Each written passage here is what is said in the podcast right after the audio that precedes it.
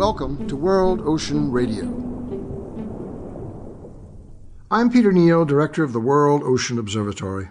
Never have we needed more alternative energy than we do today.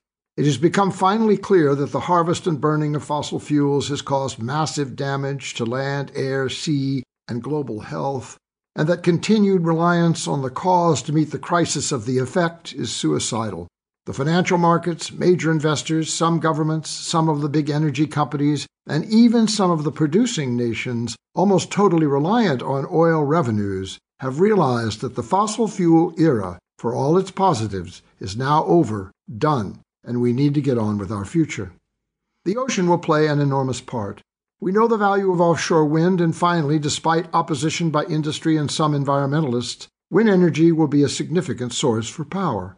Scandinavian and other European countries are well advanced.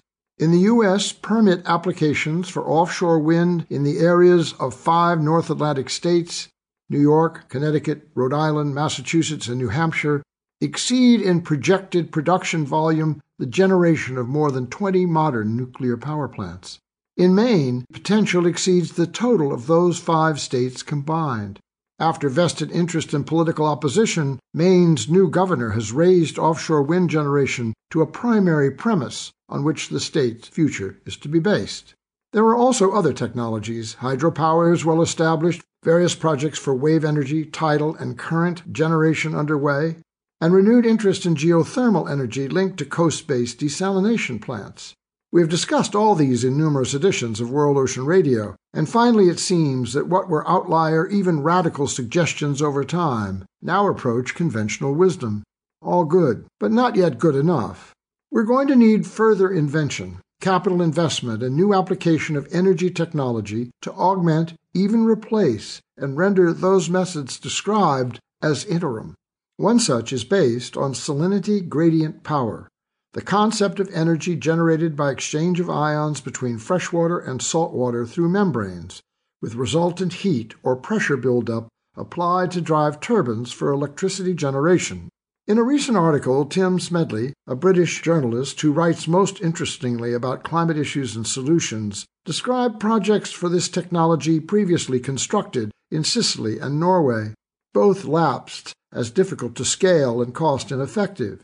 But the Norwegian prototype has been revived as a new pilot in Denmark, using much more efficient membranes with an upscale potential of 1 megawatt generation by 2020.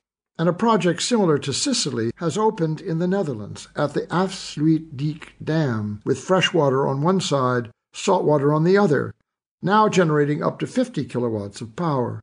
Smedley also cites a study by Wageningen University in the Netherlands, identifying some 123 rivers worldwide that have the technical potential for blue energy power generation to include the Zaire, Orinoco, Ganges, Nile, Mississippi, St. Lawrence, Parana, Zambezi, and Mekong rivers. The coast as locust for innovation. The power edge. An article published by the Electrochemical Society also discusses the further potential of blue energy, what it calls osmotic power, a process that, if harnessed, Dr. Andrew Herring of the Colorado School of Mines, a society advisor, describes as free energy. As an example of such innovation, the Society also cites the work of Taek Dong Chung, a professor at the Korean National University in Seoul, who envisions the technology applied to saltwater powered computers accelerated patch based drug delivery, and water splitting applications, the salt water gradient powering semiconductors to separate hydrogen and oxygen as a new source of energy transfer and delivery. The Society article concludes blue energy is just the tip of the iceberg when it comes to the energy water nexus. In other areas of the field, researchers are working on developing membranes for more efficient water treatment, creating electrochemical devices to recycle dangerous fertilizer runoff to prevent algae blooms, processing urine to produce clean water with hydrogen as a byproduct, and much more. Unquote. So there you have it the ocean, from wind to waste, serving our future. We will discuss these issues and more in future editions of World Ocean Radio.